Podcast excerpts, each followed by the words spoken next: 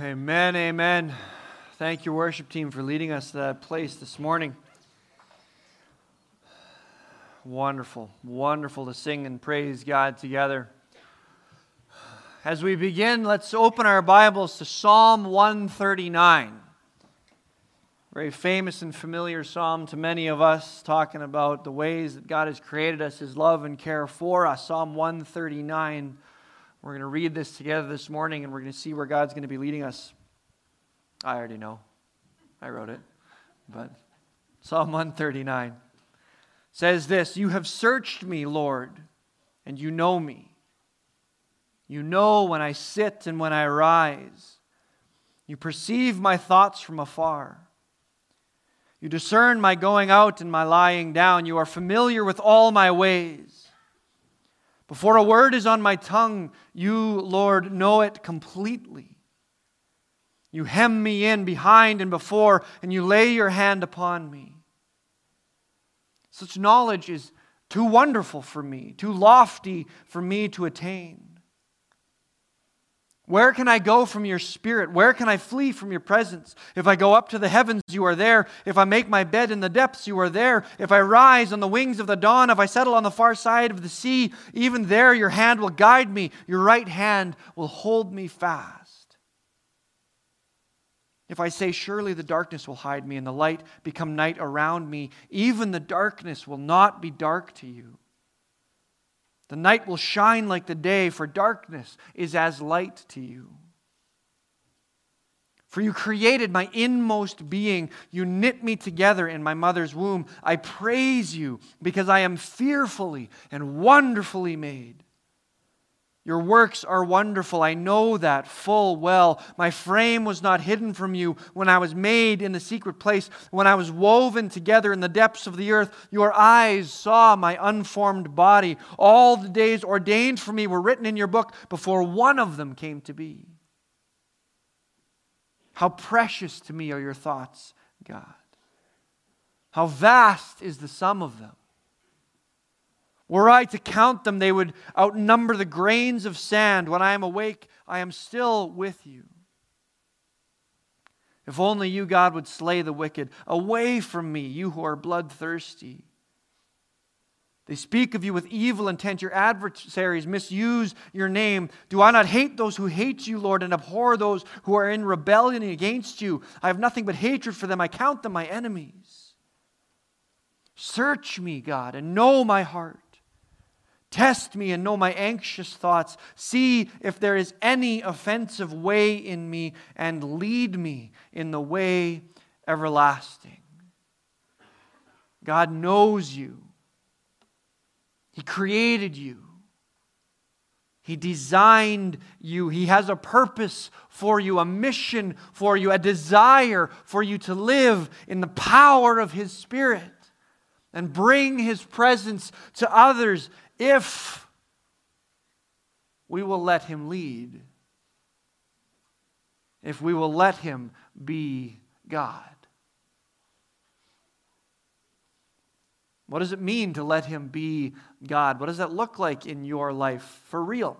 How is God God in your life? How would it look different if He was? We're exploring this year what it means to be a sacred presence in the world. That the presence of God is a powerful and special thing that even though God is everywhere all the time, we are not good at paying attention. And it feels like we run into Him by accident here and there. But when we do, we know it. We know when we have encountered the presence of God, it impacts us. It stops us. It makes us pay attention. And as followers of Jesus, God is inviting us to be a part of that for others, that His presence in our lives should make a difference to the people around us, that they should be able to experience who He is when they're with us. That's a huge and exciting and challenging and terrifying idea. because it feels like a lot of responsibility too. I can't do that. I'm going to mess it up. My selfishness, my insecurities, my sin. I don't want people to think of Jesus when they see me all the time because I don't do a very good job of reflecting him a lot of the time. But it's what we're called to do to go into all the world and preach the gospel, to live the gospel, making disciples, showing and telling people who Jesus is and what he does in our lives. What is he doing in your life? And we're going to be exploring this all year. It's going to be amazing the places that God is going to be taking us. But this fall, we've been looking specifically at the fruit of the Spirit, trying to get practical with this idea. How do we do this? What does it actually look like? And God has given us this list, these specific tools to accomplish this purpose, that this sacred presence isn't impossible, it's bringing His love into their life. It's, it's sharing joy. It's bringing peace. It's offering patience. It's bringing kindness. It's living goodness. It's following in faithfulness and showing gentleness. And finally, it's, it's having self control. These are the things that we all need and that God wants us then to give to others. That our lives should embody and, and reveal that they can know the love and grace and acceptance and forgiveness of their Father just like we do. These fruits of the Spirit are so much more than just good behaviors, more than just ideals. They are the marks of salvation itself. They are the evidence of the work of the Spirit in our lives. These aren't optional behaviors, they are the very evidence of the work of God in your life. The ways that we can see and know that God is alive in us. And that we are being sanctified by His grace and power, transformed into His image more and more. And in each one, we've seen the depth of what God is inviting us into, that He wants us to understand. These are aspects of the very nature of God Himself that He wants to build in us, share with us, because we are meant to reflect Him, to bear His image. For our own enjoyment and benefit, following Him, living for Him is good, it's better and then for the blessing of those around us that they can enjoy his presence too. It's been an exciting journey and it's been hugely challenging. And I hope you've been seeing this work itself out in your life, that you've seen the challenge and been able to live these things out for others, that the people around you at work, at home, wherever have experienced love and joy and peace and all the others through you. Who has seen that? Who has, given, who has God been giving you the opportunity to, to share these things with? Where is the evidence of the fruit?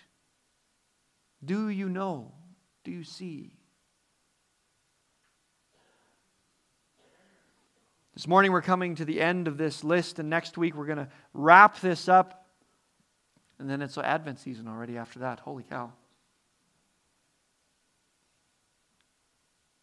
We're going to wrap all this up with the reality that all of this lives in Jesus that He is each of these things and He is all of these things. And we don't have to run through a checklist in every situation we are, we just have to follow Him. But we've come to the last of these fruits of the Spirit, and certainly not the least. And again, Paul doesn't mean for this to be a conclusive list. There are other things that should be present in the life of the believer. Again, grace and generosity and sacrifice and hope. But the last word on this list that Paul has given to us is self control. And it's again another fascinating one that he has included here. As with so many others on this list, it could be one that we maybe don't pay particularly close attention to. It's maybe a simple one, an easy one. Some of these words maybe evoke a deeper sense of excitement and understanding than this one. Other ones might seem a little more plain, easier. I mean, we talk about peace, and that inspires these thoughts of walking with someone through incredible hardship or intense conflict and bringing a sense of calm and hope to them. Talk about joy, and we are overwhelmed with the, the happiness and freedom of God's grace and the salvation and restoration.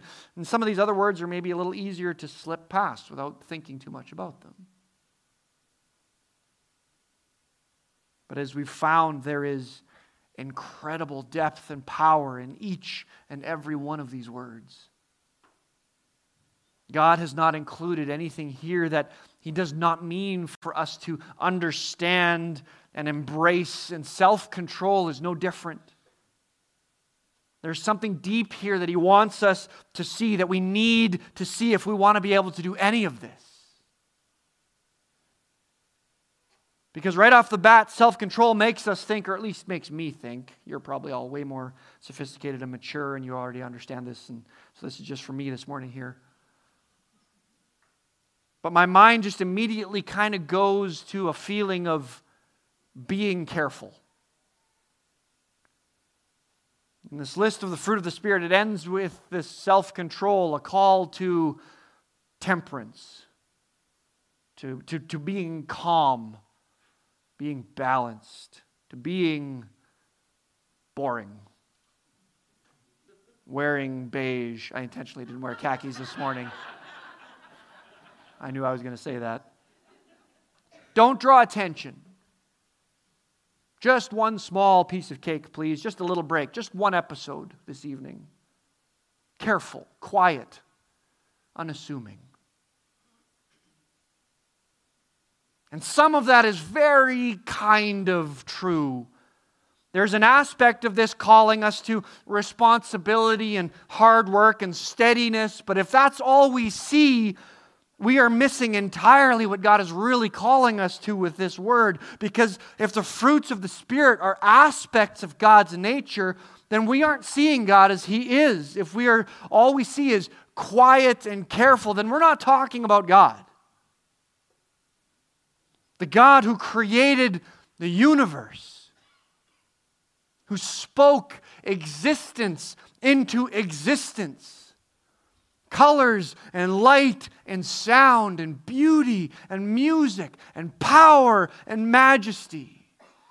Stars and supernovas burning on a scale we can't imagine galaxies swirling and nebulas painting pictures of God's creative beauty on a cosmic scale.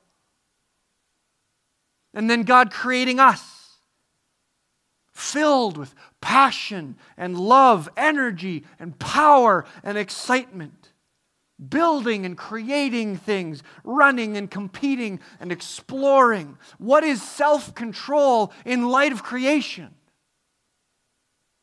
in light of God's nature, what does this word mean when all of that is just a taste of who God is?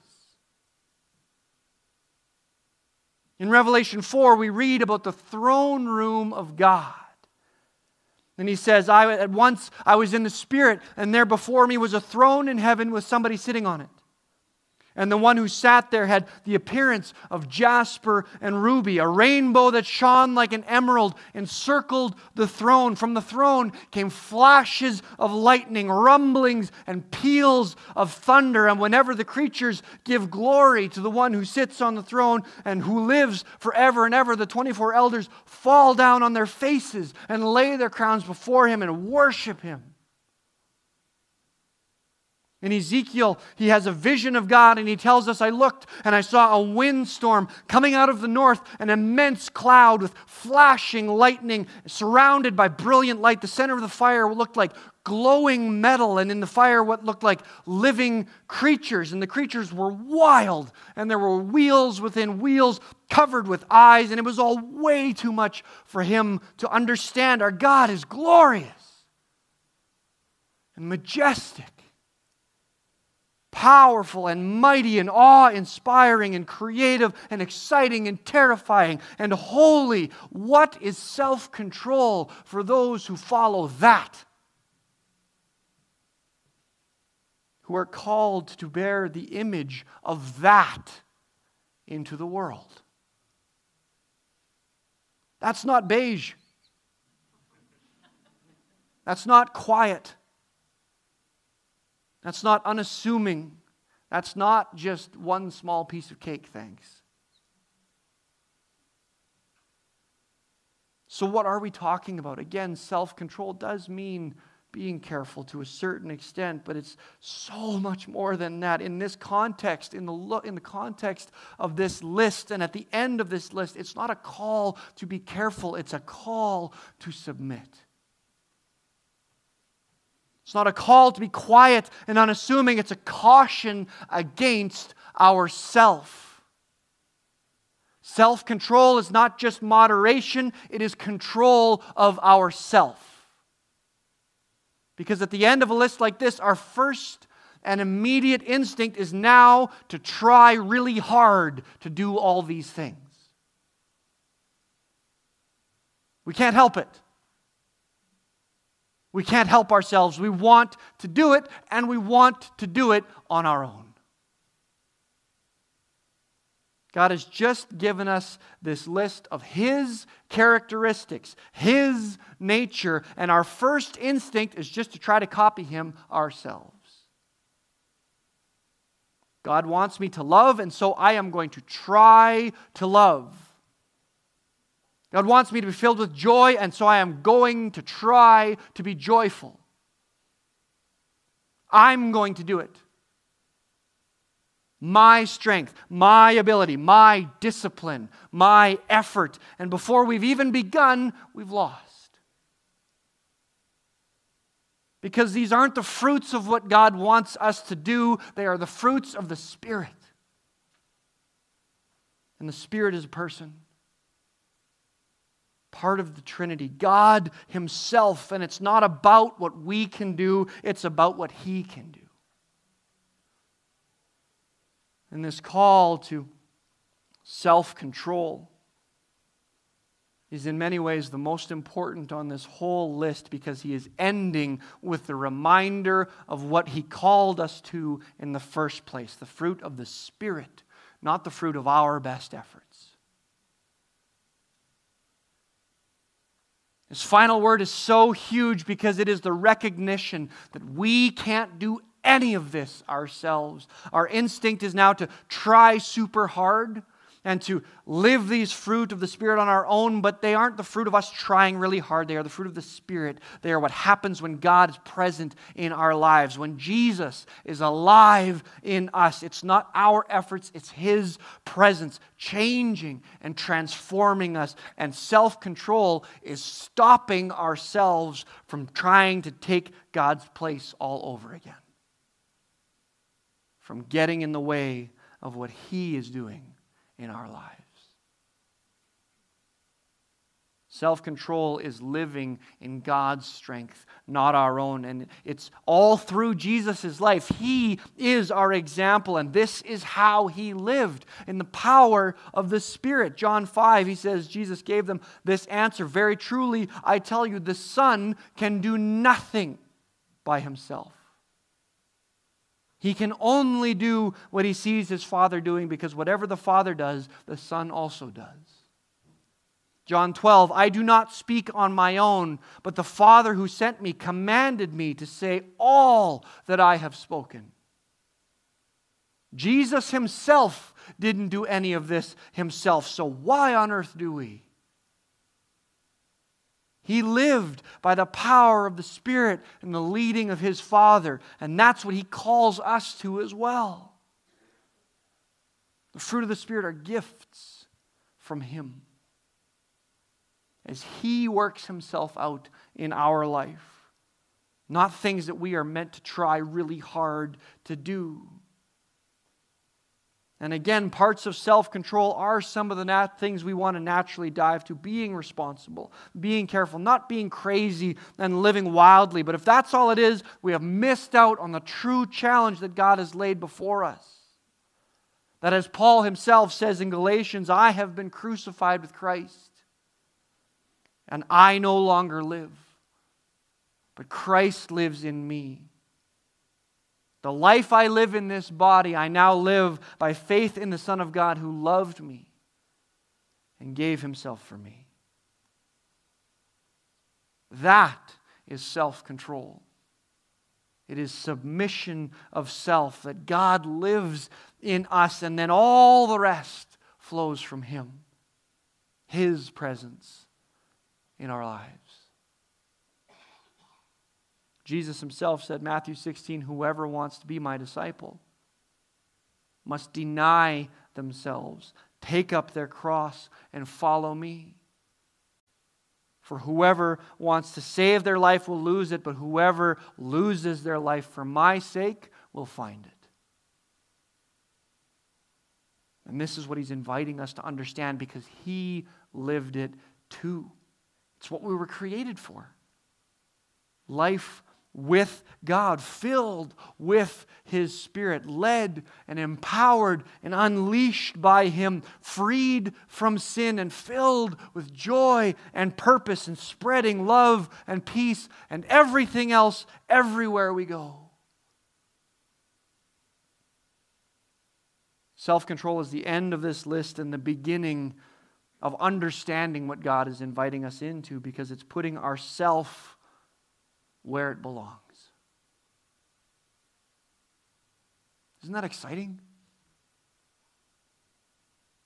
And the funny part is, we are still going to leave here and immediately just try to try harder. But God has given us another amazing gift. We have His Word, we have His Spirit, and we have His church. And again, we don't walk this road alone, we get to do it together encouraging and challenging and reminding each other of who God is and what He is truly calling us to do, that you don't have to do it alone. He wants to work through you, and we can figure that out together. Sharing in the work, helping each other along, and seeing who He is more deeply in one another as we do. And this morning, we have the chance, even in this simple, fun way, to build into that journey together as we enjoy fellowship and relationship at the end of our service here. See the presence of God here in this place together. Fellowship is worship. And in fellowship, we experience the presence of God and the reminder that we are not alone. We were never meant to be. We get to do this together share in this together and bring the presence of God into the world around us together. Let's pray together this morning as we continue. Father God, we thank you for these powerful reminders. We thank you for your word. We thank you for the work of your Spirit and this call and this reminder that we were never asked, never meant to do this on our own. We can't. But Father God, you want to be alive in us. Your Spirit, Father, wants to bring these fruit out again for our own enjoyment. Life is better with you. But as that happens, God, it will just so naturally flow out to the people around us. They get to experience love and joy and peace and patience, kindness and goodness and faithfulness and gentleness and self control. They can see who you are through us as we follow you. God, we thank you for your presence. We thank you for your grace. We thank you for your patience and your forgiveness. And we pray, God, that you would protect us from that instinct to go now and try really hard. That we would instead be driven to submit really deeply. That we would trust that your Spirit is enough. That you are waking these things and bringing these things alive in us by your power for your glory and your purpose.